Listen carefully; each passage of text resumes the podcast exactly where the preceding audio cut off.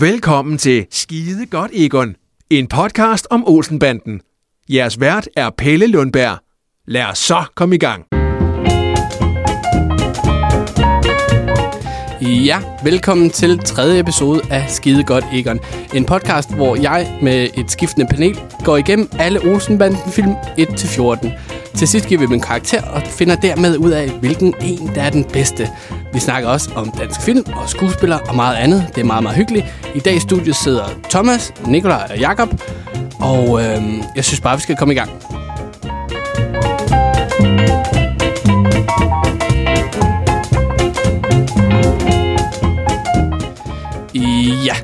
Så er vi i gang, og øh, tusind tak, fordi I gider at være med. Og øh, nu fik jeg sagt, hvad jeg hedder, men jeg synes alligevel, at præsentationen godt kan blive uddybet bare minimalt. Til højre for mig sidder filmanmelder og forfatter Jakob Venn Jensen. Tusind tak, fordi du gider være med. Selv tak. Ved siden af dig sidder komiker Nikolaj Stockholm, og ved siden af dig sidder tv-producer og vært på Dansk Filmpodcast, som øh, også har beskæftiget sig med Olsenbanden, øh, Thomas Sode. Velkommen til. Ja, tak skal du have. Øh, og hvis man kan lide det her, så skal man i hvert fald også tjekke den podcast ud. Der er nogle ligheder. øhm, jamen, øh, først og fremmest øh, tak, fordi I gider være med, og forsyn jer der af noget sodavand og noget kage, og jeg glæder mig meget til at snakke med jer. I er jo alle sammen nye her i podcasten, og traditionens tro, så skal man lige have lov til at fortælle om sit forhold til Olsenbanden. Og øh, skal vi ikke starte med dig, Nikolaj? Du Jo. er yngste mand. Jeg er yngste mand, 27 år gammel, og øh, føler mig som en på 80. Øh, men altså, mit forhold til øh, Olsenbanden er jo, at, øh, at det er jo øh, både øh, på billed- og lydplan øh, et stort soundtrack til øh, min tidlige barndom. Det var noget, øh, jeg kan huske, der samlede familien lørdag aften, når øh, TV2 de ophøjede sig til at sende den. Og eftersom jeg er blevet større og holder mere og mere af den tid og de skuespillere, som var dengang, så øh, er det også noget, jeg ser i dag med et vis øh, professionelt øh, øh, synspunkt, når jeg ser på det, fordi at jeg, øh, jeg holder meget af den måde, der bliver spillet på. Der bliver, øh, jeg prøver mig ikke mod overspillet, men det gør det også. Mm. Øh, og, øh, og så er det stadigvæk noget, som tilkalder mig øh, barndomsminder. Så Helt sikkert. Olsbanden er her for at vive i mit hjerte. Stærkt. Det kan du bare klippe ud. øh, hvem er dig, Thomas? Jamen altså, jeg har jo fået det ind med modermælken. Altså, min mor tog mig ind og så Olsenbanden, da jeg var fem år gammel i biografen. Øhm, og øh, har elsket det siden. Øh, og er kæmpe fan. Mm. Øhm, og øh, jeg har en podcast, hvor vi går i dybden med både Olsenbanden, men også andre danske film. Ikke? Men det er bare, og jeg har givet det videre til mine børn. Altså, de er... Min datter, der hun var, jeg tror hun var to år gammel, der havde jeg Olsenbanden-plakat hængende. Og hun kunne, kunne altså hvis jeg, hvis jeg pegede på, øh, på Egon, så sagde hun Egon, så sagde jeg, hvem spiller? Hvem spiller Egon? Ove Borgø, sagde hun så ikke. altså, Det er Ja, fantastisk. det er så, ja, så det er virkelig blevet, øh, Og det har hun sikkert sat stor pris på. det har hun sat stor pris på, og synes også nu, at jeg er lidt skør. Ja. Ja. Men øh, Det er klart. Ja. Nu aner ikke, hvor Sverige ligger. Men lige det der, det var, ja. der var hun helt skarp. det der var hun helt skarp, og bøffen og sådan noget. Sej. Øh, og, og hvem er dig, Jacob? Jo, men altså, jeg, jeg er jo sådan en filmanmelder-type, der har anmeldt film efterhånden i en 20 års tid. Først på BT, og så på Berlingske. Og så på et tidspunkt fik jeg en idé om, at jeg gerne ville skrive bøger. Og det blev så til biografier med tiden, og der var faktisk et forlag, der spurgte, om jeg ville skrive en biografi om Ove Sprogø. Det var lige året efter, der var kommet sådan en stor bog om Dirk Passer, en der hed Ole Sønningsen, havde skrevet, og så så de den som sådan et uh, companion piece, der kunne stå på reol- reolen ved siden af. Og jeg tror, grunden til, at der ikke var nogen, der havde skrevet en biografi om Ove Sprogø på det tidspunkt, var nok, at øhm, han havde et ret rigt arbejdsliv. Man må bare sige, at han er en af Danmarks flittigste skuespillere med 159 spillefilm, mere end 130 teaterstykker, og jeg kunne blive ved. Det er også tv-serier, vi kender og stadig ser. Men hans privatliv var en lille smule småborgerligt og røvkedeligt som os andres. Så der var ikke sådan på den måde saft og kraft til en biografi, tror jeg, nogle af de der lidt mere underlødige biografister, de tænkte. Og så tænkte jeg, men det kan man da godt, man skal bare pløje hele marken, og så øh, fokusere på det faglige, og så må man jo finde ud af, når man interviewer folk, om der er noget andet i det. Og jeg interviewede over 90 mennesker. Jeg gjorde mig ret umage på den første biografi. Senere har jeg skåret ned til 50-60 stykker, men, men man er jo lidt bange for ikke at gøre det godt øh, første gang. Ja, selvfølgelig. Og så kommer der selvfølgelig ting frem om hans privatliv. Så jeg, jeg udgav den biografi i 2010, og den bliver altså stadig genoptrykt øh, med mellemrum. Så det er sådan set mit kendskab til ham, at jeg har prøvet at indvinde hans liv. Mm. Jeg tror, jeg ved mere om ham som privatmenneske, end hans sønner gør. Øh, det joker vi lidt med, fordi nu er jeg jo kommet til at lære hans søn at kende, Henning Sprogø blandt andet, ikke? Som, som bliver lidt overrasket over nogle af de ting, jeg fandt frem. Ja, klart. Henning Øh, Sprogø, som jeg for nylig så i uh, Mor Major. Han øh, fremragende Jamen, han var, han var jo en super god øh, skuespiller. Problemet for i forhold til at få den brede karriere, var jo nok bare, at han lignede sin far rigtig Ja, meget, så ja, han kom ja. til at spille de samme roller. Han Ja. spillede Nikolaj i Nødebro Præstegård ind på Folketeater og så videre. En skygge, der var lidt svær at hoppe ud af. Til gengæld blev han jo så øh, lærer på øh, skuespillerskolen i København senere, så han har haft en karriere inden for pædagogik sådan, sådan senere. Det super skægge med Ove Sprogøe er jo hans barnebarn Mathias, som er øhm, Hennings barn. Han skal spille hovedrollen i Nikolaj på Er Præstegård. rigtigt? Ja, på en turnéudgave her til, her til november-december. Ikke? Så er det, det vildt. de kan simpelthen ikke undslippe den rolle. Nej, det er både en, hvad hedder sådan noget, en blæs og forbandelse. Ja, ja, præcis. Fuldstændig. Uh, og jeg synes, uh, inden vi skal kaste os over og filmen, som jeg glæder mig meget til at snakke om, Olsenbanden i Jylland, som er jo er træeren, uh, så synes jeg, vi skal snakke lidt om Ove Sprogøe. synes jeg er oplagt. Um, og øh, vil gerne lige spørge dig igen, Jacob. Altså, Ja. Nu har du, du, du siger selv, du har jo øh, dykket helt ned i, i den her mand. Der, sådan, var der noget, der sådan overraskede dig? Fordi vi har jo alle sammen billeder af skuespilleren Ove Sprogøe, og, og, og den mand, der sådan er til optrådt i pressen. Men var der sådan noget, der sådan, sådan kom bag på dig i arbejdet med ham? Altså, han havde sådan et øh, motto, der hed, en, en gøjlers pligt er altid at være med. Altså, han stillede op til alt. Han havde jo ikke nogen fine fornemmelser i forhold til, om han var med i noget tv eller noget radio, eller skulle ud og læse op i en forening. Han havde bare konen til at tage telefonen, og så sagde hun ja, hvis der var plads i kalenderen. Ja. Så han var med til det hele. Og hans, øh, så, er, så sker der så heldigvis det for ham, man kan sige, han er, han er ikke så... Øh, han er ikke så bevidst om, hvad han vil med karrieren. Han vil bare gerne bruges. Men så får han jo den der kroning til sidst i karrieren, hvor han bliver Egon Olsen, og hvor han så går fra at være sådan en altså, mellemstor stjerne til måske at blive superstjerne i virkeligheden. Ikke? Så jeg tror ikke, han var så bevidst om karrieren øh, selv, men han kunne det meste. Han kunne alle rollefag, måske lige på nær sådan første elskertypen. Det, det, det vil han ikke lige være typen på, men ellers kan han jo alt. Mm. Det kan vi jo se i alle de film, han har været med i. Ja. Og sidde i tårnet, øh, fangerne på fortet. Ja, ikke mindst. Det kunne han også. Hvid i det, jeg har jo også selvfølgelig også læst uh, Jacobs uh, biografi, og uh, Mhm. øh, det havde fuldstændig, det, det, jeg kunne kun huske Ole Ernst. Ja. Men hvor er det egentlig også vildt, ikke? Det er At da jeg så læser din biografi, så jeg tænker, gud, Ove Sprogøe og Ole Ernst, nogle af vores største skuespillere har siddet oppe i det tårn. Hvad, de- helvede foregår der? De tog lige 12 programmer og en måned dernede på det fort, og tjente sikkert en årsløn på det, ikke? Og i, i 100%. den mest syge make-up og med de mest lamme replikker. Og så Ja. dygtige, så dygtige stabsuddannede skuespillere. Øhm, men, øhm, men du sagde netop det der med, at han kunne alt muligt. Så kunne man spørge øh, Thomas og Nikolaj, ser I ham sådan mest som en, en komisk skuespiller, eller vil det være, vil det være at stramme den for meget? Altså, altså, han er jo en komisk skuespiller, men altså, mange af de roller, han lavede, var jo komik. Øhm, Mm. Men han har jo også lavet på teatre øh, seriøse roller, så det kunne han jo også godt. Ja. Øh, blandt andet den der Arturo Uri, øh, Præcis. som, som øh, jeg godt kunne have tænkt mig at have set ham i på Ja. ja. teater. Altså, det ville have været helt fantastisk, hvor han har et lille overskæg og ligner Hitler og sådan noget, og sidder i en stor stol. Og, altså, Jo, jo, og han har spillet Strindberg, og han har spillet Ja. Beckett øh, og så videre. og Altså, mænd der, ikke? Ja, ja, og han fik ja. øh, teaterpokalen en gang for, jeg tror muligvis det var for et Strindberg-stykke og sådan noget, så han, altså på teater, der havde han jo en, en karriere, der var lidt anderledes end på film, hvor vi husker ham mest for folkekomedier. Men det er jo også fordi, at den, at den tids øh, øh, skuespillere og komikere, der, der det hele det flød sammen. Du var ikke det ene eller det andet, man var begge ting, fordi at hvis du, øh, øh, selvfølgelig hvis du var ansat fast på det kongelige teater, så stod du jo fast og lavede øh, Holberg og alt, det, øh, øh, alt, hvad man nu lavede der, og det seriøse skuespil. Men hvis du øh, ville være berømt, så var du nødt til at gå til filmen, og det var da ved Gud først op igennem øh, 70'erne, at vi så de rigtig alvorlige film, fordi at Morten Korkbølgen og alle folkekomedier, de havde skyllet ind over os. Ja, ja. Øh, øh, og, og, og, det, og det synes jeg er virkelig en egenskab, man virkelig også skal forstå ved Ove Sprogøe, det var, at han kunne spille den der lethed, men øh, han kunne også være en, altså en seriøs skuespiller, og det ser man ikke mange steder i dag. Enten er man komiker eller skuespiller. Ja. Ja, Og det er klart, hvis man, så, hvis man tager filmanmelder hornbrillerne på og ser på hans karriere udefra, så kan man jo stille følgende spørgsmål. Skyggede Egon Olsen for muligheden for at spille de alvorlige roller på film, som han jo så i parentes bemærket spillede på teater? Det gjorde det nok til en, i en vis grad, fordi hvor mange film blev der lavet der i 80'erne i dansk film? 10-12 film, ikke? Så der er også andre, der skal have hovedroller end ham. Mm. Så den skyggede selvfølgelig for, at folk kunne... Altså, der er, en, der er et enkelt eksempel ikke med, med den, den forsvundne fuldmægtige, hvor han får lov til i starten af 70'erne at spille en seriøs hovedrolle. Men ellers er det mest biroller, så er han med i sådan noget mor i mørket, eller slængervalsen, mm. eller sådan noget. Så har han en lille bitte seriøs øh, birolle, men ellers var det på teater, han måtte leve det ud. Og jeg tror da bare, han var pisse glad for at få lov til at være Egon Olsen. Jeg tror ikke selv, han har nogen problemer med det. Det er mere, hvis man sådan ser det udefra, så, så, er, så er der et vis element af skygge i den der succes på en eller anden måde. Mm. Men jeg tror heller ikke, han tænkte så meget over, at om nu Nej. spiller jeg Egon, så kan jeg ikke noget andet. Nej, Nej, sådan, nej. sådan så han ikke... Men, men, men han var jo heller ikke, han var jo heller ikke, jeg ser ham heller ikke som sådan komiker, altså med, med indineret funny bones, altså, jeg, jeg, altså jeg synes Nej. ikke, at han, altså, man griner ikke, når han er på lærredet, medmindre han spiller den rolle rigtig godt, som han jo spiller Ove Sprogøe godt. Og derfor så tænker jeg også, at han kunne spille meget seriøst, Mm. i modsætning til øh, Jørgen Rø og Dirk Passer og sådan nogle drenge. De kunne jo ikke spille noget som helst seriøst. Mm. Fordi de var jo deres Ja, man kan, sige, man, man kan tage Dirk Passer og Rus Broge var jo netop sammen i stykket Mus og Mænd, ikke? hvor de begge to skal spille Steinbeck-stykket i starten af 60'erne, hvor de skal spille en seriøs rolle. Øh, Lone Hertz, tror jeg, spiller den unge pige i stykket.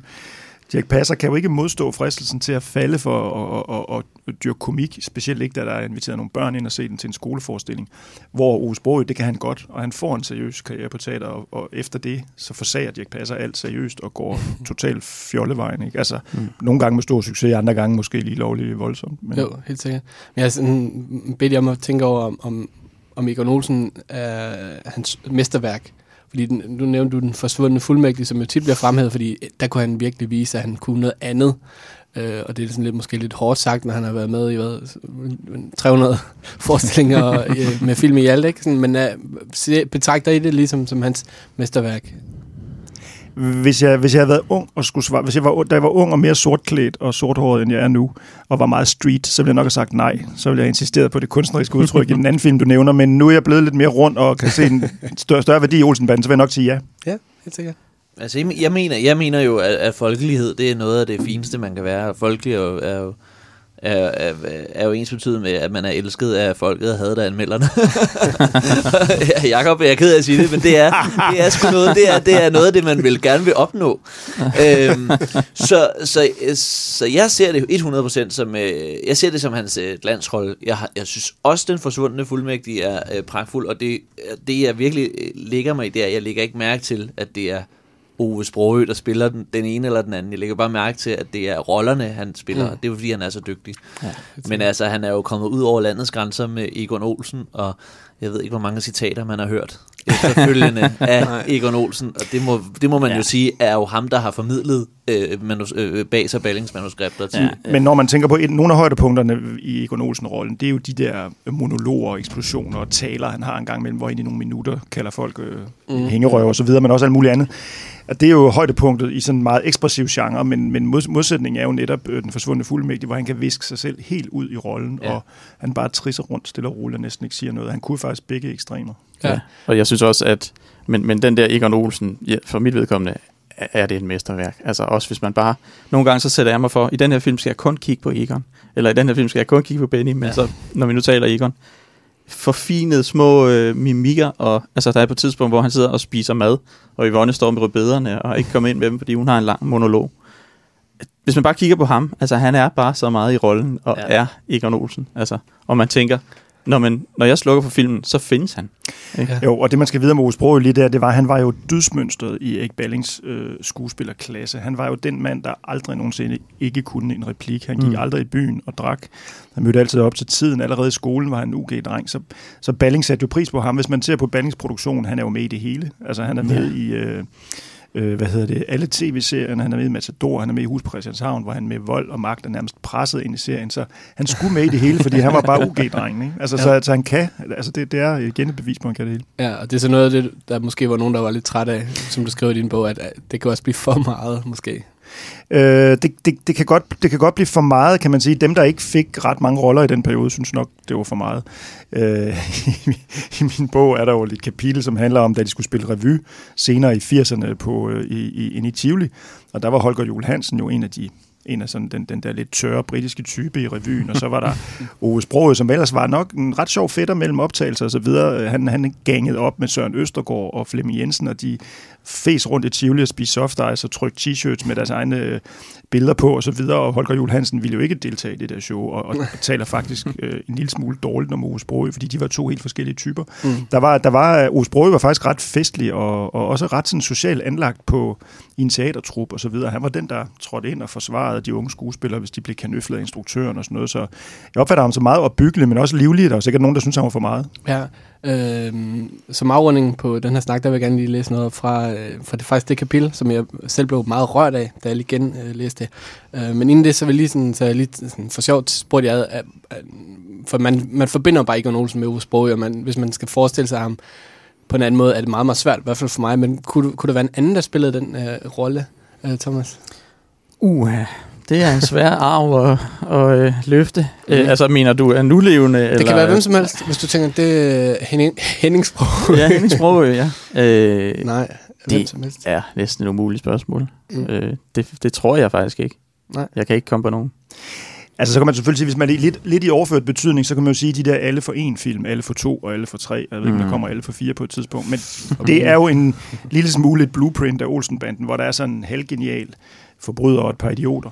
Øh, det er Jonas Spang, der, der spiller den kvartgeniale eller halvgeniale. Mm. Men det gør han jo bare på en helt anden måde, så man kan jo ikke bare sidde og sige, at Nej, Jonas. Spang kan spille... Øh, men, men selvfølgelig, altså, jeg tror ikke, det vil virke, fordi øh, man vil komme til at efterligne det på en eller anden måde. Eller jeg, jeg, nej, jeg, kan heller, jeg har ikke noget bud på det på den måde. Så man, det krævede i hvert fald, at man udviskede alt, hvad man vidste i forvejen om, Ja. om Ja, det- ja, det vil jeg sige. Ja, hvad, Og det er svært at starte forfra, fordi man kan ikke glemme... Nej, nu, kan, nu er det Nej, man kan ikke glemme ham. Jeg, jeg, jeg, jeg tog mig også selv i, øh, da, da vi lige sad øh, derhjemme i går aftes og så, eller det var nok mest mig, min unge hustru, øh, var på noget iPhone eller noget, øh, og, så, øh, og så film igen her, for vi skulle snakke om det i dag. Der sad jeg sådan og, og tog mig selv i, og i nogle passager, når Ove han snakkede, og tænkte, øh, det er jo Jesper Forkylling. Og i nogle passager sad jeg og tænkte, øh, Nå, der har vi jo Asterix, eller sådan. Men det var ikke sådan noget, jeg sad og, og søgte efter. Det var bare lige pludselig dukket det bare op. Ja. Så Ove, han er så mange ting, Mm. og øh, alligevel er han, øh, er han, er han alting. Så øh, hvis, altså, ja, altså, hvilken storm der vil komme, hvis øh, Disneys juleshow, de lavede Jesper Forkylling om. Ja, for og derfor kan man heller ikke begynde at lave, øh, at lave Egon Olsen til en anden skuespiller, fordi det, altså, det, altså, det Jamen, findes ikke. Hvis man prøver at køre tankerækken langt ud, så får man lyst til, at der er flere forskellige, der skulle spille Egon Olsen, men i forskellige situationer i filmen. Så kunne man det er have stand-up-komikeren Geo, han kunne stå og lave de der udbud der, ikke? og så kunne vi have nogle andre, der spillede de andre scener. Og det er, meget godt, det er måske meget godt en god indikation på, at det, det er ret svært at finde en. Faktisk. Ja, det er en komplekst øh, Ja, det rolle. synes jeg. Ja. Nå, men jeg vil lige læse den øh, passage op, og så skal vi snakke om Olsenbanden i Jylland. Øhm, og grunden til, at jeg blev meget rørt, det er, fordi jeg ser enormt meget min, øh, min morfar i, i øh, Ove Sprog. Han ligner ham lidt, og specielt nu, hvor min morfar er blevet lidt, øh, nu kan man næsten høre, at jeg bliver helt rørt, øh, sådan lidt svagelig. Så hørte jeg det her, og så synes jeg, det var meget smukt. Øhm, og det, det, det tager afsæt i det, du snakker om, øh, revy. Øh, du ved måske, hvad det er, jeg skal læse op her. Øh, Søren Østergaard fortæller. Nej, nu er det helt pinligt, jo ikke? Jeg burde jo have indtalt det øh, og spillet det som en jingle. Øhm, det kommer sig af, at der er nogle, øhm, nogle billetter til Bruce Springsteen, som øh, Niels Jørgen Kaiser dukker op med. Øhm, og øh, hvem vil have de her billetter, spørger sig. så. Og øhm, skuespillerne tøver med at række hænderne op og sige her, fordi de skulle spille hver aften. Øhm, så det var lige om at finde tid til det. Men Søren Østergaard og Birgitte Rob Robberg vil gerne. Og Ove Sprogø. Øh, og øh, efter revyen, der begyndte i 1930, kunne skuespillerne nå at være i Idrætsparken godt 21.30. Og man taxa nåede de frem i tide, lige før Bruce Springsteen gik på scenen. Vi stillede os op på en fyldt plæne. Det er øh, Søren Østergaard, der snakker. Vi stillede os op på en fyldt plæne nede bagved. Ove Sproget havde en jakke på og et strikket slips og en blå cottoncoat. Det havde han altid. I den ene hånd holdt han sin brune mappe med de fjordrejer. Ej. øhm, ja, jeg tager lige en tår vand. Men det er jo fantastisk, at, at, at, at sådan, altså, det er jo, det er jo, øh, det er jo fordi, at, som du også siger, Pelle, at din, du kan se Ove Sprogø i din morfar, ikke? Mm. Og, og omvendt sikkert. Og det er jo det, der er så, det er jo det, der er så fantastisk. Tænk sig, at den mand, han har printet sig så dybt ind i vores Ja, og nu sjæl. du, du snakker om Jesper Forkylling, ikke? Altså, Ja. dybt, dybt, dybt i min sjæl er den hygge, der er ved det der juleshow, og at det er ham. Altså, det er Men- Ove, der, Jamen, der lægger er stemme det. til ham. Ja, altså, ja, så, ja, så jeg er ja. også fuldstændig øh, fyldt af ham, ikke? Øh, nu, må man, nu skal man jo passe meget på i den her tid og, og sige, at man er glad for at være dansker og sådan noget. Det kan jeg også godt forstå. Men jeg, altså, jeg, jeg blev spurgt i interview på et tidspunkt, hvad det mest danske var for mig. Hvis jeg skulle sætte billeder, eller personer, eller ord, eller lyde på Danmark, mm. så sagde jeg, det er Ove Sprogø og Storebæltsfærgen. Jamen, det, jeg sejlede meget med Storebæltsfærgen, da jeg var barn til min mormor og morfar i Nyborg, og det var simpelthen, det var sommerferie for mig. Ja. Og lyden og af Ove Sprogø og C. Olsenbanden Ja. og Ja. altså det er og Asterix og sådan noget. Det er altså Ove Sprogø og Storebæltsfærgen. Det er det, der, det er det, jeg ser som Danmark. Nå, det var sødt, at jeg lige, øh, I lige lod mig øh, pusse næse. Nå, efter revyen 1930 kunne skuespillerne nå at være i idrætsparken godt 21.30, og man taxa nåede de frem i tide, lige før Bruce Springsteen gik på scenen. Vi stillede op øh, på en fyldt plæne nede bagved. Ove havde en jakke på og et strikket slips og en blå coat. Det havde han altid. I den ene hånd havde han sin brune mappe med de fjordrejer, som han havde købt til hans og Evas natmad. Og i den anden hånd tog han min hånd. Jeg fornemmede, at de var... Øh, jeg fornemmede, at det var for, at jeg skulle passe på ham, øh, og for at vi skulle blive væk fra hinanden i menneskemængden. Det var hans store skræk. Øhm, og sådan fortsætter den her anekdote. Jo, og så kan jeg, jeg kan lige tage over og så sige, fordi jeg har faktisk for nylig øh, læst det der klip op øh, på et andet sted, og så, se, og så bagefter, så han er meget glad og så videre, og Søren Østergaard siger, at han har ikke nogen fotos fra hele sin øh, filmkarriere, men han vil faktisk gerne have haft et foto af den situation. Mm. Og så slutter den med, at øh, så kommer der nogle billetter til, til, til, til stede til en Prince-koncert lidt efter. Og så kan Ove, Ove Sprogøe, han vil også gerne se Prince. Og der, vi, vi befinder os jo i 87. Ja. Det var Love Sexy Tour in the Round i parken. Ikke? Øh, men han kan, ikke få, han kan ikke få nogle andre skuespillere med, og så, så, så ærger han sig, og så siger han, at se Prince vil være som at få lov at se ind i fremtiden. Ja. Og det er jo ret fint i forhold til den der øh, gamle mand, der faktisk er, har bibeholdt sin nysgerrighed langt, langt op i alderen. Ja, øh, og når man hører det her, så kan man måske også forstå, hvorfor at, at han har en plads øh, hos mig. Øh, Skide godt. Det var en god øh, snak om Ove Sprogøe. Nu synes jeg, vi skal dykke øh, ned i filmen, og øh, inden vi gør det, så har jeg lige en øh, kort jingle, og så vil jeg ellers lige fortælle til lytterne, som måske ikke har set filmen, hvad det egentlig er, den handler om.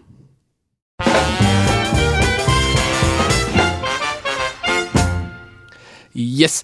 Egon har i fængslet fået forhandlet sig frem til et gammelt kort, der viser, hvor en gammel skat gemmer sig i en tysk kommandobunker ved vestkysten.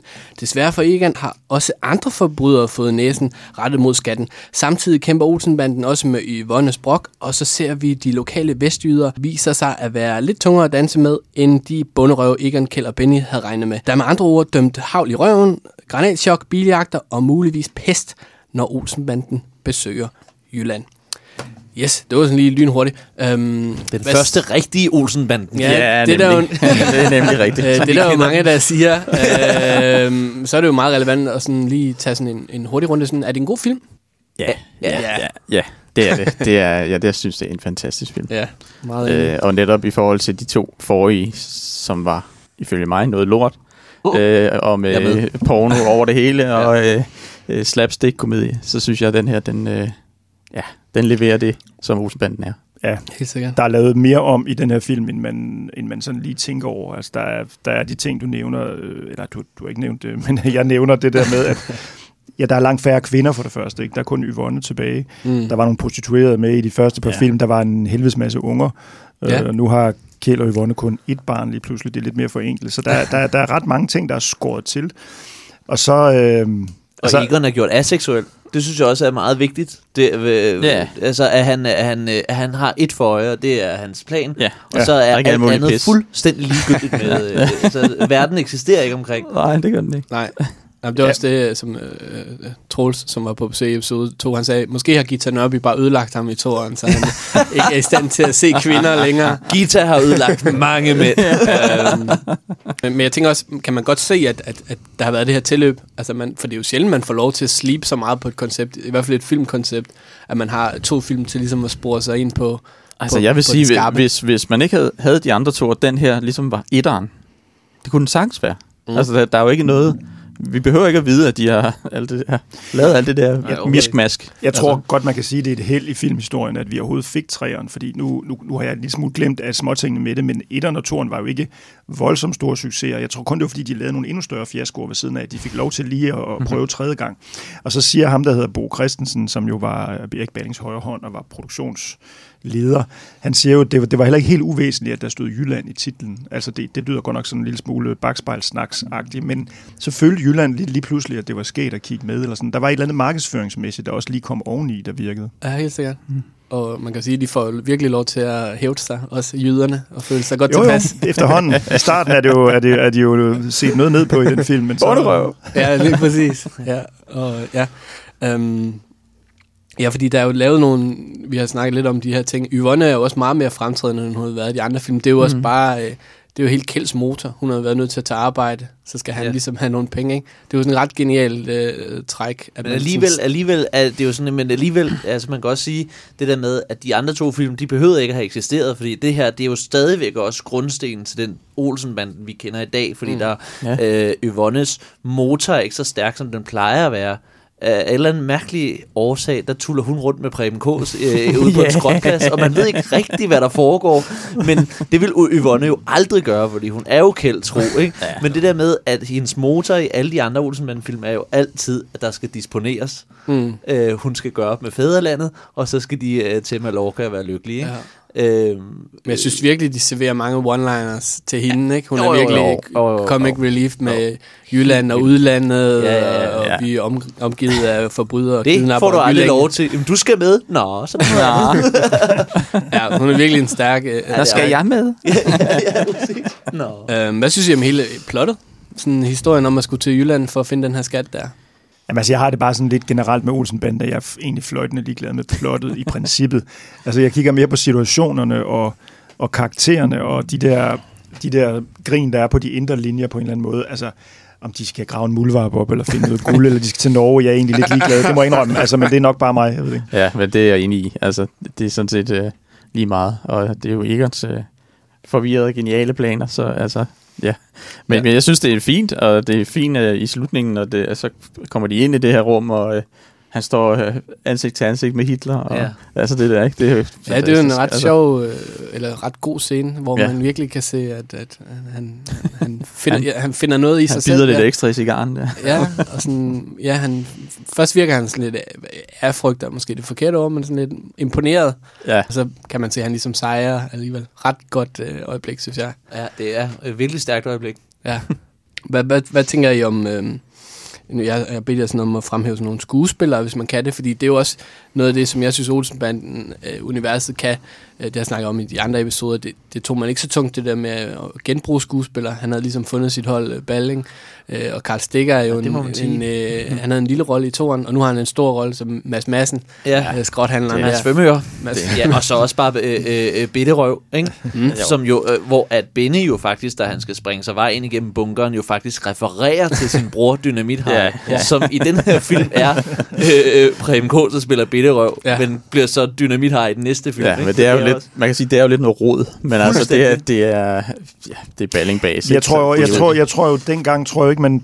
Altså, dengang var der jo ikke så mange filmnørder, der sad og studerede Nej, film igen og igen. ikke. Så dengang tror jeg ikke, man tænkte så meget over den slags. Man tænkte bare, det har de glemt fra den sidste film. Nu har vi den nye film, vi skal ud og forbruge og vise frem og så videre. Ja. Det er jo først her senere, man, hvor man er begyndt at sidde og dyrke det, at, at det giver Og de mening. vidste at jo det heller ikke, der kom en film til, og sådan Nej, noget. nej, nej, nej. Altså, de lavede en film ad gangen, og om de vidste ikke rigtigt, om de skulle lave en til. Ja, og, og, sådan, og, og sådan er det jo helt, sådan er det jo hele vejen op igennem jo. Altså Ja. også med øh, øh, hvad hedder de, øh, Knægten og øh, Ja, ja, Arthur de? Jensen og, øh, Paul Rickard. og- Paul, øh, øh, ja, præcis. Og Paul Rickard, som jo også senere er ham, der sidder i bådsmandsskuret. Ja, ja, ja. Altså, det, altså det hele er jo bare et mismask, ikke? Men så er det jo sjovt, det er jo bare altid sjovt at se noget gammel film, fordi på en eller anden måde, så kommer det til at vise noget, måske noget Danmarks historie, hvis man er heldig, men også bare nogle skuespillere i nogle mere eller mindre uheldige roller. Ja. Øh, jeg har jo totalt crush på Helle Virkner for tiden, fordi jeg har set en del huse på Christianshavn og noget, noget Matador og sådan noget der. Og jeg synes, hun er nærmest øh, helt vidunderlig. Det har jeg ikke rigtig haft, øh, haft øjnene op for Hun er simpelthen så tidligere. flot i huset på Christianshavn. Jeg er nødt til at sige, Ja, det, er jamen- simpelthen, det er simpelthen hendes, øh, hendes, øh, hendes tids øh, bedste alder. Jo. Jamen, jeg ved ikke, jeg, jeg, jeg har været forelsket i Helle Virkner mange Og den, år på huset på der, den Christianshavn. bløde stemme, hun takler Flyttemann Olsen med, der jo bare er, er arketypen på en idiotisk mand. Det er, jo, det er jo helt fantastisk. Og så her, her spiller hun sådan... Øh, lidt sådan, hvad skal man sige, en tre kvart øh, femme fatale, og så i øvrigt ved siden af Willy Ratnov. Jeg ved ikke, om der overhovedet er nogen, altså det er jo kun dem, der læser og hører i 70'erne, der kan huske Willy Ratnov, ikke sådan en damernes ven. Han har jo simpelthen blevet fået bruncreme i hovedet. Ja, jeg Ja, jeg synes, vildeste briller og. Elvis Og på det der ryg. helt grå Jeg synes, det er det mest, han er mest Ja, fantastisk. ja, altså. og de der gule briller der, jeg synes, Er de fra Jehovas vidner? og det, han ligner bare alt andet end Jehovas vidner. ikke? Fuldstændig. Det er kun fordi, han er... Og han fryser af helvede til, fordi han er... Nå, men jeg, jeg synes også godt, han, han, ja, det ved jeg, jeg synes, han også kan være lidt irriterende, men han selvfølgelig... Nå, ej, han ja. har Og det er sådan et meget godt eksempel på, hvordan de gakker lidt ud en gang imellem, og det, det, her er det egentlig ret skægt, sådan, fordi det, det er fint nok, det tager ikke overhånd og sådan noget, men, men, men det er lidt aparte, må man sige. Ja, det Altså, må man altså sige. Willy Ratnau øh, spillede jo allermest med, ser man jo mest i huset på Christianshavn. Ja. Og så stillede han op til øh, kommunalvalget i øh, Gentofte. Var det ikke det? Det er meget Nå, muligt. men så, øh, øh, men hvis man øh, ikke har en stemmeseddel liggende fra 1977, så øh, øh, spiller han jo med i huset på Christianshavn i, i mange sæsoner. Og der har jeg aldrig nogensinde set et komisk talent i ham. Men jeg synes, at de der, for eksempel da han står og er Jehovas vidne ude foran ja. der, der, kan, der synes jeg fandme, det er sjovt. Ja, han render rundt i de på. der små badebukser. Ja, præcis. præcis. Har redselsfuldt koldt. ja, ja. Det, det, der synes jeg sgu igen, at og det har også noget at gøre med den stil, og øh, de manuskripter, de selvfølgelig får, men der var en anden øh, lethed og komik i også de seriøse skuespillere dengang. Mm. Jeg vil så sige, at hvis vi går tilbage til Preben Kås, jeg synes måske, at den rolle er sådan lidt for meget... Bitterøv. Øh, ja, bitterøv. Altså, Herr jeg ved sgu ikke. Ja, det er jo meget sjovt, alt det der, men jeg synes måske, at han, han bliver lidt for karikeret på en eller anden måde. Ja, Ja. alt for Øh, karikeret. Ja, Altså, det er, øh, det er jo Ballings øh, med Olsenbanden, det var jo det der med, at han kunne godt lide de der stregtegninger. Og det er også derfor, man ser dem gå på Ja. øh, træ på stribe. Og Mm. øh, er det i etteren eller toeren, hvor man ser det der, øh, den der forfærdelige scene med lastbilen og det der klaver, der kommer ud. Ja, etteren, ja. ja. ja, det er etteren, hvor Ja. de, ikke? Hvor det er jo også en stregtegning, og det er jo det, han hele tiden havde. Ja. Øh, øh, og derfor bliver, altså, derfor synes vi jo også i dag, at jeg tror også dengang, synes man måske også, at Preben Kåses rolle var lige ja. i. Men det er jo fordi, det bliver basserne-agtige. den bedste scene, det er, hvor han øh, bider Willy Ratner i fingeren. Eller i hånden, ikke?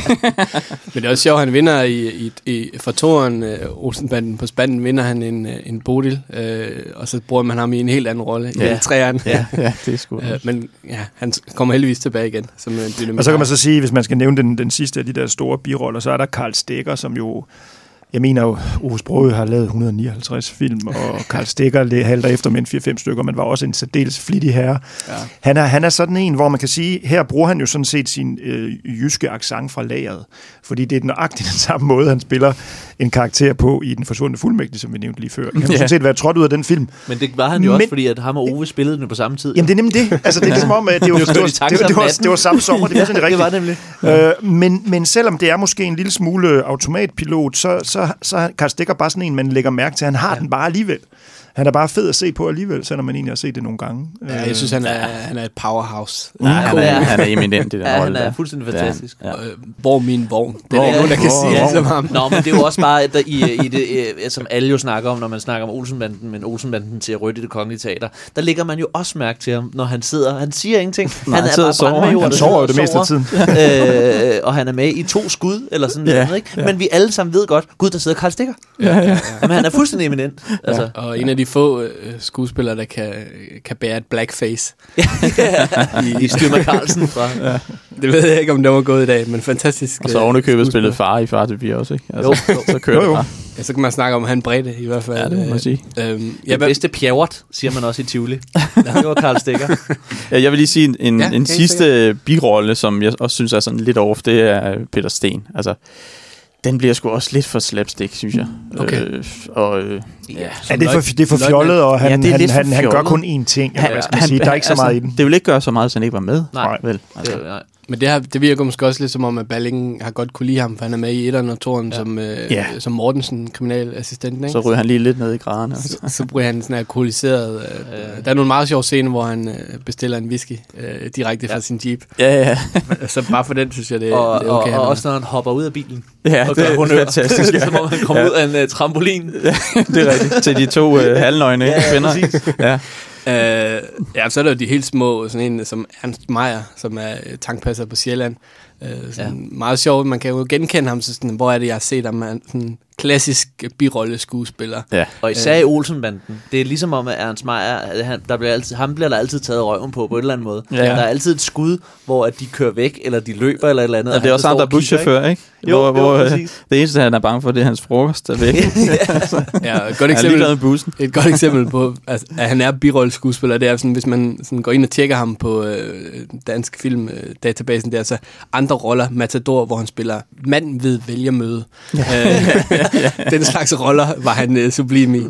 Um, hvis man skal sætte sådan en, en nul ned i sådan... øhm, jeg prøver sådan at, at, at snakke om hovedkuppet, og det er jo svært at snakke om i, i den her film, men sådan hovedscenen må jo næsten være der, hvor at, øh, at den store granat, den kører rundt, og Kjell han står og ved at skide i bukserne. Ja. Er det også ligesom hovedscenen for jer i filmen her? Jamen, jeg er nok sådan en, der keder mig lidt, når der er action. Ja. Så, så, så det, Jeg ved det ikke, altså om det er det. Jo, det, det, det, det er ret sådan grafisk meget fedt og sådan noget, men, men det, er ikke, det er ikke lige det, jeg får det store kig ud af i filmen. Okay. Hvor er din, øh, hvor, hvor, hvad, hvad giver jeg så? Nå, men jeg synes, jeg synes øh, nogle af de der, det, jeg synes, det er meget skækkere, der hvor de stjæler benzin på vej derover, for eksempel. Ikke? Altså, det er fordi, der er noget sådan, øh, der er noget fiffigt ved det, og der er sådan en to-tre vendepunkter i scenen og så videre, og man tænker, at det, det er egentlig meget fiffigt fundet på, men man morer sig lidt. Så når, når, der, når der er for meget tempo, eller tipvognen kører, eller hvad fanden, alle de der øh, togvogns ting, jeg ved ikke, hvad det hedder, men altså det, der, bliver, der, der bliver jeg lidt fjern i det, så sidder jeg måske lige og...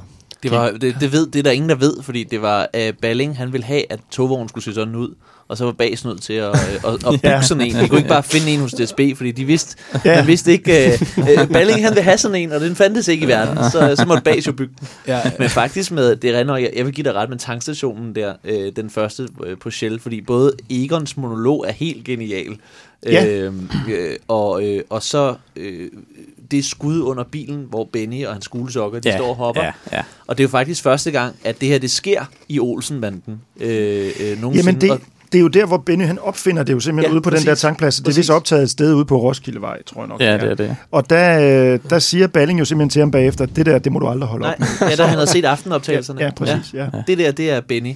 mm, Og det er jo fantastisk. helt sikkert. Hvad med dig, Thomas? Hvor, hvor, øh, hvad er din hovedscene så? Det er virkelig svært, for jeg synes, der er så mange små... Øh, Mm. mm. Men jeg vil give, give, øh, give Jacob ret i, at det ikke er øh, alt det der med granaten egentlig. Det, det er mere alle, ja, sådan nogle små steder, man kan øh, pinpointe ud. Øh, blandt andet synes jeg, at det er enormt dejligt folkeligt og så videre, når de sidder og synger en jæger gik at Ja, jage ja. i bilen, ikke? og hele bilen står næsten og gynger og sådan Ja, noget, ikke? Fordi de er så, og, ja, der har man virkelig, der er det- bliver de også sammentømret, ikke? Ja. Men det er jo der, Wayne's, Wo- familieagtigt. Wayne's World, de har jo stjålet ideen derfra. øh, altså, det, det, til Bohemian Rhapsody, hvor de sidder og synger i bilen, det er klart. Ja, ja. Øh, og, og fantastisk øjeblik, jo, ikonisk i virkeligheden, hvor Yvonne skal have forklaret, hvor Jylland ligger på, Ja, Ja, med på en globus. Ja. Ja. En og globus, hvor, i forhold til København. Og det, Gud, er det ikke længere? Også det der med, at de har taget, altså de kørt til Korsør, taget Storbæltsfærgen, kørt over Fyn. Det tager 50 minutter at køre over Fyn. Og så er det som om, de har kørt i flere døgn, så hele Ja, bilen ja. ligger og sover, og Benny han har løsnet slips, og så, så ser han den nye Lillebæltsbro. Der ikke, hold da kæft, der er Nu, ja. nu er vi her. Ja, præcis. Ja. Og så ved man bare, at der er øh, øh, syv timer op til Hansholm derfra, så de er der overhovedet Men det, det er, når, altså, når du siger det der, så kommer jeg til at tænke på, at nogle gange, når man ser gamle film, så virker det jo som om, tingene går enormt langsomt, og det er ret støvet, og der er nogle biroller, der overspiller vældig meget, og så er der nogle skuespillere, der holder lidt bedre osv. Men her er der faktisk sådan en rapfodhed eller en lethed over det hele stadigvæk. Altså, den virker ikke så bedaget sådan, i den måde, den er skruet sammen på. Mm.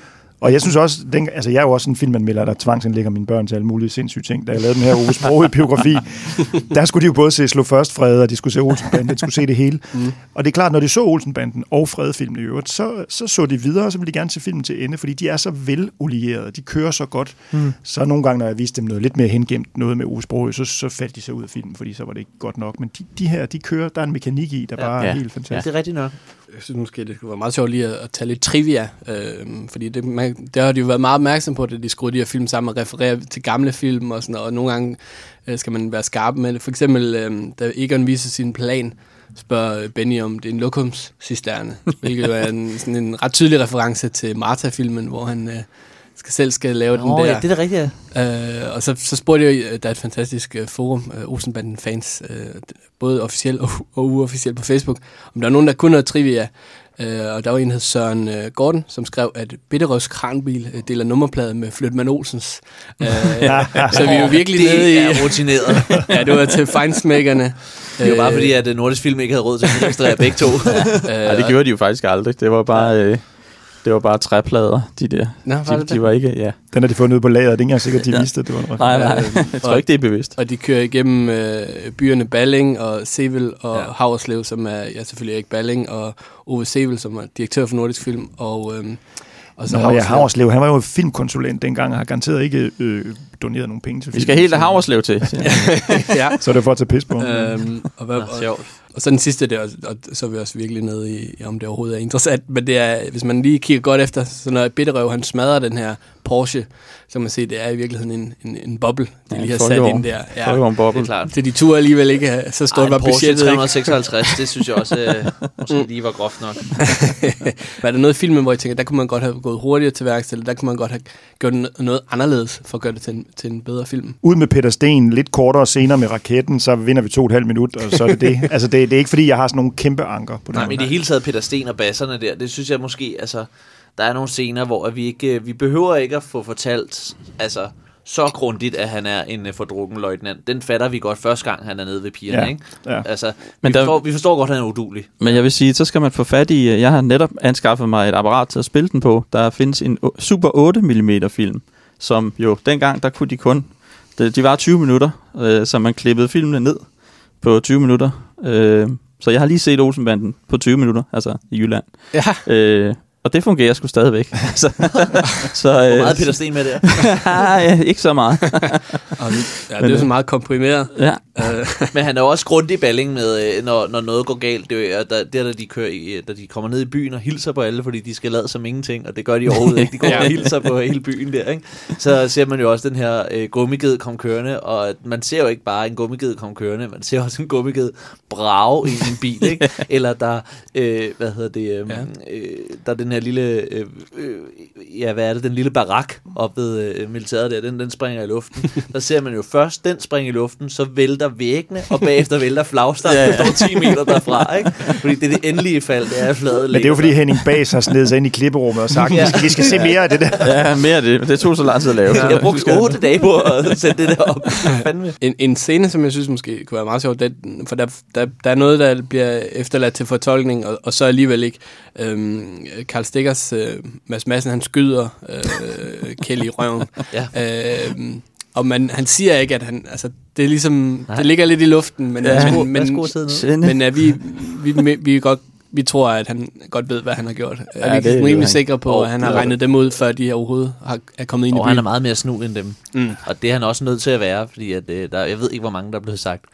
Hvor mange gange der er blevet sagt, de dumme bunderøve øh, på vej derover, og så de balling er nødt til at gøre Mads Femøre så klog som muligt. De kan jo ikke gøre for det, som Jørgen siger. Nej, præcis. Ja, det er skide godt. Uh, ja, men og så nogle af de her ting, som også er værd at nævne, det er jo for eksempel, at Benny han har fået sin lille dims, som er en lille ting, ja. men bare den måde, at han skal have få fat på nogle bajere, Ja, præcis. uh, tegner hans karakter endnu mere op, som den her lidt uh, smarte uh, fyr. Og det fantastiske, som man, hvis man sådan ser overordnet, det er jo det er så fantastisk, fordi det er jo børn. Altså, altså han, Egon er den voksne, og han har to børn med, som er fuldstændig Ja, drevet af deres faktisk. lyster. Og, jamen, det er jo fantastisk, ikke? De fatter jo ikke en skid, og den ene bliver træt og vil hjem, og den anden, og altså, øh, altså der, de er så kort for hovedet, de to der, og forstår ikke den geniale mand og hans planer, ikke? Jeg vil også sige, den lille scene på stranden, hvor Kjeld han sidder er fuldstændig nedtrykt, fordi der ikke er nogen bunker. Og hvor, øh, hvor Egon siger, så, og så siger Benny, så Kjeld, kom, skal vi hjem nu? Nej, vi skal ikke hjem, vi skal videre, ikke? Altså, Jo. det er simpelthen, og så går de bare derudad, ikke? Jeg har altså, set mange uh, unge mennesker på uh, de sociale medier lave sådan en, uh, taget en, en lille snas, hvor Egon råber, nej, vi skal ikke hjem, vi skal videre. Ja. Og så står der op over, at uh, det er mig, når, jeg skal, når, jeg, når, når andre siger, de vil hjem fra byen. Ja, jeg har den som beskedtone, faktisk, når jeg får en sms. Er? Altså, Øh, og så Frans Jäger bliver introduceret, og man kan også sige, at Egon han begynder også at kunne levere nogle solide skideballer, som også er en fantastisk ting. Han, altså, nej, din idiot, siger han bare til ja. Benny, sådan, ja. Ja. øh, for at runde hele, lave en krøl på held. Det er svært at se andre levere den lige så tørt og skarp. og de Øhm, landmåler, det er fandme også sjovt. Det grin, der grinte jeg virkelig højt. Mm. Til venstre, din idiot. ja. og, så der, og så når det så lykkes, så når Egon så kommer med aner, anerkendende nik, når det så lykkes for Benny, så hopper han sådan, ja, skidt, det går det ikke.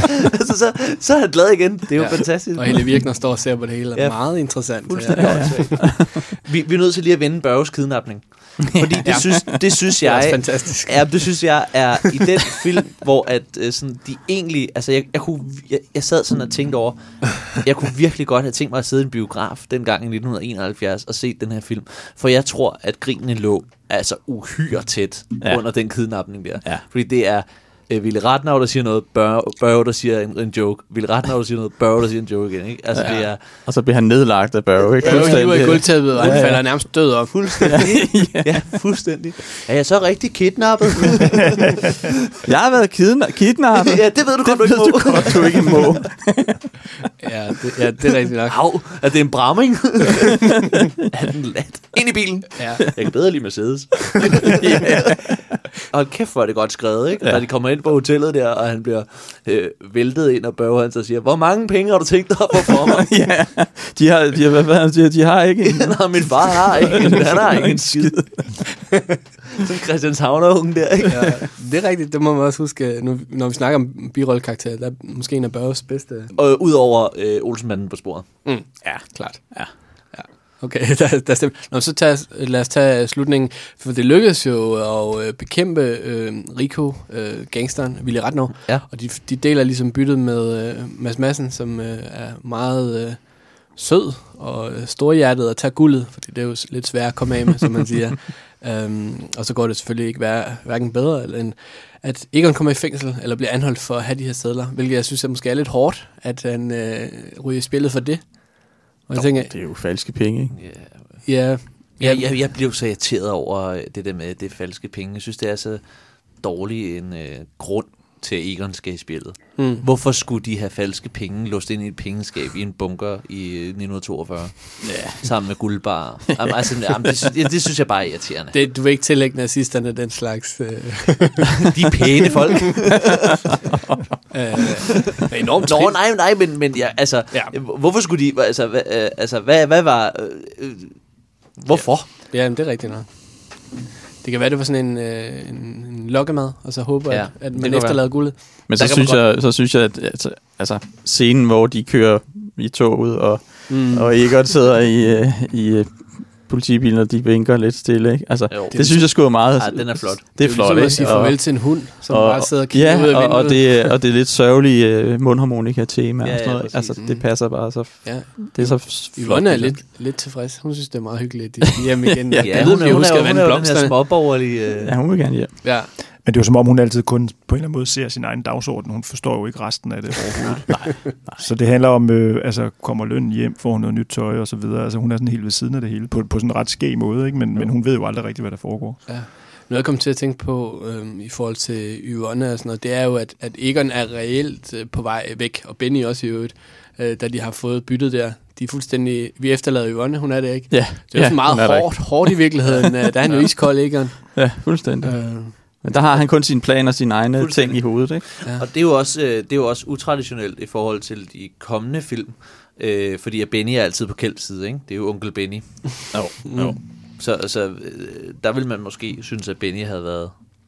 Øh, øh, havde, havde bakket op i Kjeld på den der måde. Fordi det er altid Kjeld og Benny mod Egon, ikke? Se det fra den menneskelige side. Ja, ja præcis. Øh, men jeg synes, at den bliver gået, afrundet fint af som en Olsenbanden-film og sådan noget. Så synes jeg, at, at, at de slipper godt af sted med det. Vi har været Ja, jeg synes, meget den positive i den her snak. Jeg synes, det er, det er udmærket af slutning. Mm. Altså. Ja, det er sådan, den skal være. Ja. Hvad siger du, Jacob? Jamen, jeg synes, den er udmærket, men altså, jeg, jeg, jamen, ja, det, det er fordi, jeg er faktisk fuldstændig ligeglad med historien. Igen, som jeg også sagde tidligere. Jamen, på en eller anden måde, jo, jeg har sgu nok set for mange film efterhånden, fordi jeg kan godt mærke, at... Jeg, nej, men det er bare, altså... mm, Nej, men jeg vil give dig ret. Hvad, hvad, hvad det var i går, så Det, det, det, det interesserer mig egentlig ikke for, altså, det, det nej. Nej, jeg, jeg, jeg, jeg vil give dig fuldstændig ret, fordi at, at historien er, er også... Altså, vi, det er jo derfor, vi sidder jo... Det er også derfor, at jeg... Altså, jeg synes selvfølgelig, det er en, en, rigtig, en rigtig god Olsenbanden-film, men det er for mig, at, at, den, at vi stadigvæk ikke i gang. Det er derfor, jeg sidder, jeg Ja. sidder, jeg sidder øh, og Olsenbanden for mig, altså jeg tror også for de fleste danskere, det er det der Ja. med, at vi sidder og venter på Egons monologer. Vi sidder og venter på hans øh, Ja. øh, voice-over, mm-hmm. øh, når han fortæller om øh, Høje Nord og Bang Johansen Ja, og cool, øh, ja. de multinationale selskaber, luftfartsselskaber og alt det der. Ja. Vi sidder og venter på øh, Axel Strøby, som øh, kommissær Jes, øh, Jensen. Ikke? Altså, der er de der ting, man sidder og venter på i Olsenbanden. Og så er det fuldstændig lige meget, hvad der sker ud over det. Det, det, det er helt klart, at filmen, nu er vi kun på træerne her, ud af de ja. Der 14. Ja. Og, og man kan sige, 12'eren og 13'eren synes jeg er lidt sløje. 14'eren, for slet ikke at snakke om 14'eren, der, der er helt død. Og så er der de to første, der er lidt halvringe. Hvis du trækker dem fra, så er der de midterste film. Ikke? Og det, det er i film nummer måske 4, 5, 6, 7, 8. Det er de der midterste fem film, er måske der, hvor det ruller aller, allerbedst. Derfor er den her jo stadig god, det ved jeg godt. Men, Helt sikkert. Men måske lige sådan en- til allersidst, øh, jeg ved ikke, om, om der er en af det, hvem er lige på den, men folk snakker nemlig om, at det her det ligesom er, er starten på Olsenbanden, og vi har selvfølgelig danset meget om, om, om grøden her, men hvad, øh, kigger dig, Thomas, hvad er det, der gør, at, at vi ligesom kommer i gang nu? Hvad er træerne, der gør, at sådan, hvis man Jamen skal det sige- er, at de, de har de roller, som de øh, har resten af, af, af turen. Mm. Øh, hvor i de første to film, det havde de ikke. Altså, der var en masse mismask, ikke? Ja. Øh, og, øh, og, øh, og igen, hvis man ser filmen og kun kigger på Kjeld for eksempel, jamen så er det Kjeld i film nummer 3. Og hvis du kigger på Kjeld i film nummer 13, så er han stadig den samme person.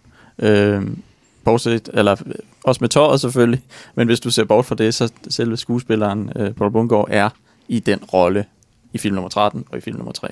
Ja, man Altså- kan sige, at film nummer 1 og 2 var jo, havde, for, ma- havde, andre, havde for mange svinkeærner, og de var, de, der var for meget af samtiden, der smittede af med pornoens frigivelse og Ja. sådan nogle forskellige ting. Mm. Hvor her, der er det faktisk, øh, der er de taget, taget alvor af, at det måske er en tegneseriestribe på film, som der blev Ja. talt før, og Nikolaj Ja. sagde der, at de ligesom får skåret det til, og så kører det efter den skabelon, og så, så lukker de alt andet ud. Så de er en lille smule mere tid, tidsløse her i, i, i nu er frem. Ikke? Ja, helt sikkert.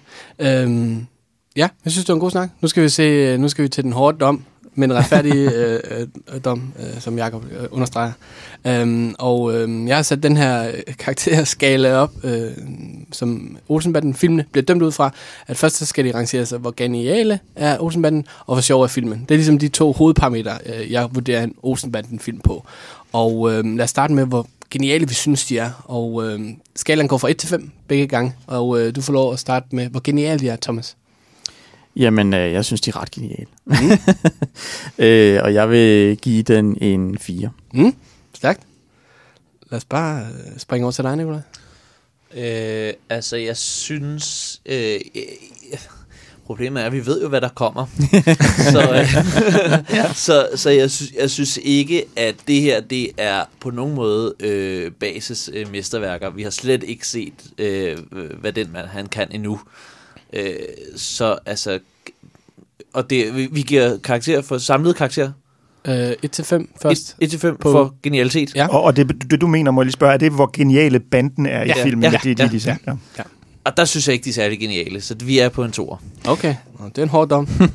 Ja, men der, så, så bliver jeg mister gennemsnitlig, fordi jeg vil sige 3 ud af 5, synes mm. jeg godt, man kan give dem, fordi niveauet, altså baren er hævet, men, men øh, nej, vi har ikke været på de højder, vi kommer på senere. Der er jo ikke ret mange ingredienser i kubene og så videre. Der er heller ikke det der med opbremsningen af planer og sådan nogle ting så meget. Så altså, jeg vil sige, en 3 ud af 5 kan de godt trække hjem. Ja, helt sikkert. Jeg ligger mig på en 3 ud af 5 også. Øhm, hvor sjov er filmen? Og så det er jo på, på Osenbanden skalaen. Øh, hvad siger du, Thomas? Jamen, så vil jeg sige, at den er... Igen, det er svært, når man ved, hvad der kommer. Øh, Du er meget glad, det må man gerne være. jeg, jeg er sgu glad for den film her. Ja. Ja. Og det, det vil jeg ikke lægge skjul på. Ej. Så øh, jeg vil også sige 4. Stærkt. Det vil jeg sgu. Der er mange grin Jeg, jeg synes, der er enormt mange små... Gud, min næse! Ikke? Det er pest og sådan noget. Altså, der er så mange ting, man kan hive fat i. Jeg synes, ja, den er god. Helt sikkert. Øh, Spørg øh, komikeren. Ja, komikeren, uha. øh, jamen, jeg går 100% med Thomas. Jeg, jeg griner rigtig mange gange, og, jeg, øh, øh, og der er rigtig mange dumme ting. Øh, blandt, øh, nu nævnte vi det ikke før, men blandt andet med, med Kjeld, der står i den her øh, tipvogn og siger, ja, de er stadig i min lejlighed. Hvad laver de i min ja, vogn? ja, det er præcis. Fjernen disse Tjener. subjekter. ja, disse sus- subjekter.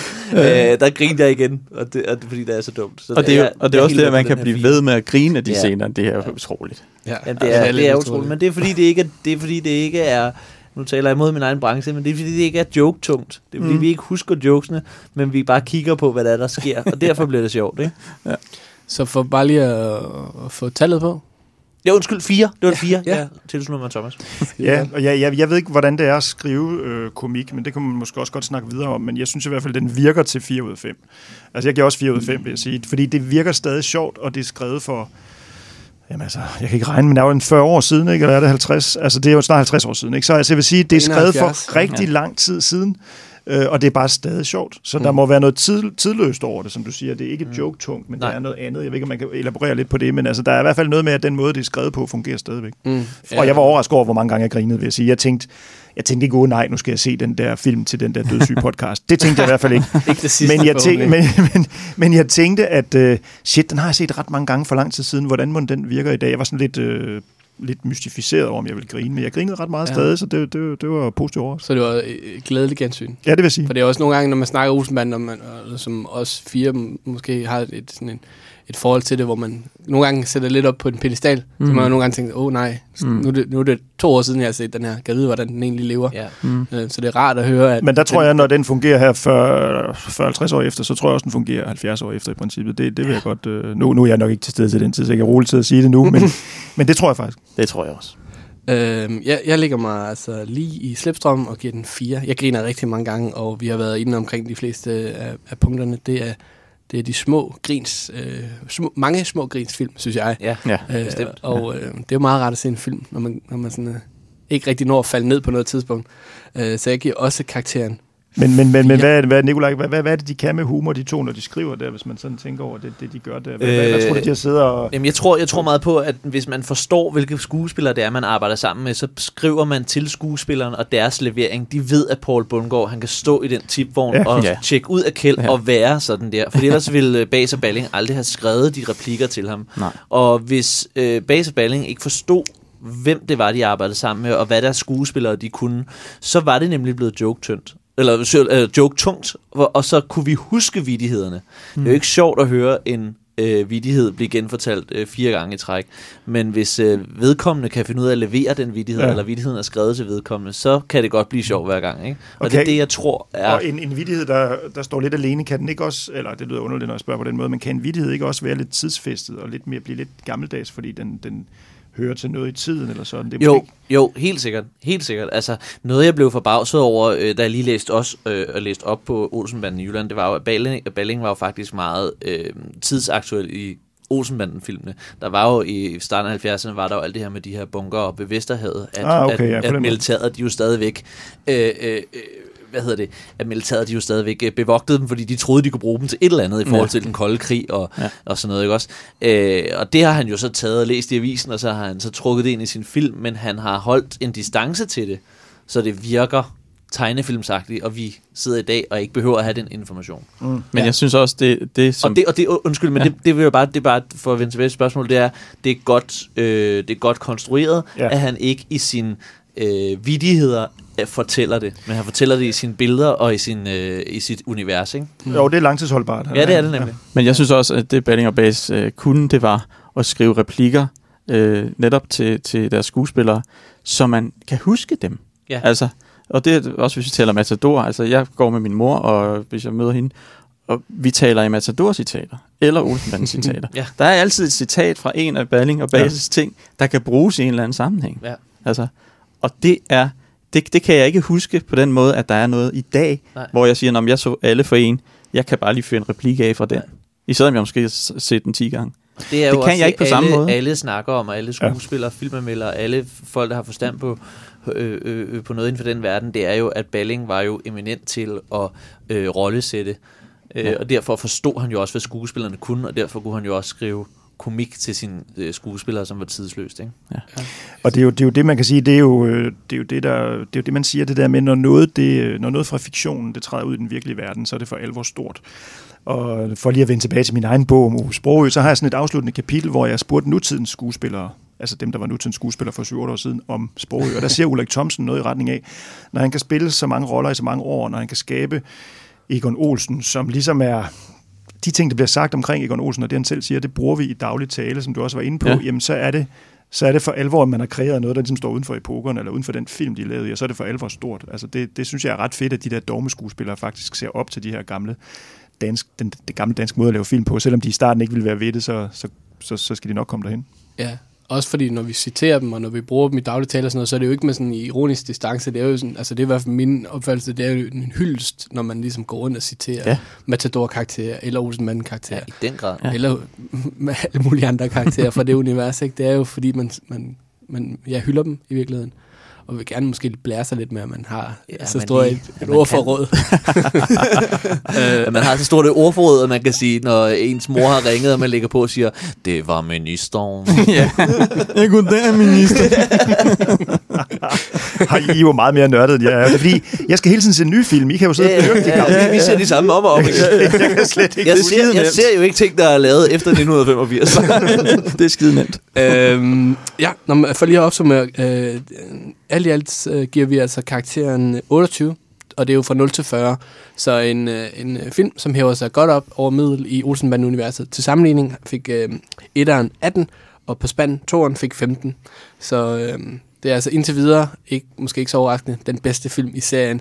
Og vi er Øh, kun lige begyndt. og vi er kun lige begyndt. Der er 14 film i alt. Øhm, tusind tak, fordi I gad være med. Jeg håber, I har lyst til at være med igen en anden gang. Meget gerne. Selvfølgelig, ja. Og øh, lige en sidste ting, inden jeg slipper dig, Jacob, så har jeg, en, øh, så har jeg købt den her bog, som du er aktuel med sammen med Christian Mongård, tidligere gæst. Drøm om Hollywood, der han, handler om danske skæbner i Hollywood. En ordentlig mobbedreng, øh, der Jamen, ligger der, er mig. 100, 126 danskere, der har arbejdet i Hollywood, i hvert fald er dem, vi synes, vi vil have med. Og det er både helt tilbage fra stumfilm, men også op til de nulevende, vi har interviewet og gravet ting frem om osv. Og øh, Christian har skrevet i den, og jeg håber også, du lige vil øh, sætte en tus i. Og så kan man altså vinde den, hvis man er blandt de 10 første, der anmelder øh, Skidegodt Egon, den her podcast i iTunes. Øh, så det er bare om at komme afsted. Det er en øh, ret god øh, bog, og øh, nu er den også dobbeltsigneret, så den kan ikke byttes. Øh, Nu, nu er den lidt mindre værd, men stadig god.